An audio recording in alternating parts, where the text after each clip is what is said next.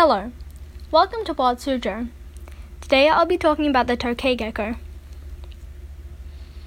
This animal may seem insignificant compared to other animals out there, but what's special about it is how little it's changed in the millions of years this species has been alive. The tokay gecko can be found in Southeast Asia, and although it may look weird, it doesn't live in any exotic environment and can be found in households and rainforests. Their wacky color pattern may seem inconvenient when they are trying to hide from predators, but they are able to change their color to blend in better with their environment. This is called camouflage. When not hiding, they are blue with red spots all over their body, and they can change to be brown or green.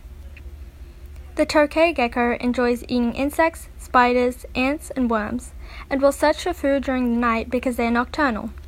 Snakes and birds eat this animal, and despite the bright colors, it's not poisonous. Another reason they are hunted is because they are used for traditional Chinese medicine.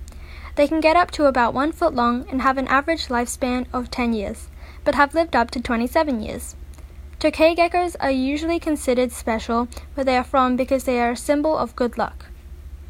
For Wild Suzhou, I am Palm Tree, and thank you for listening.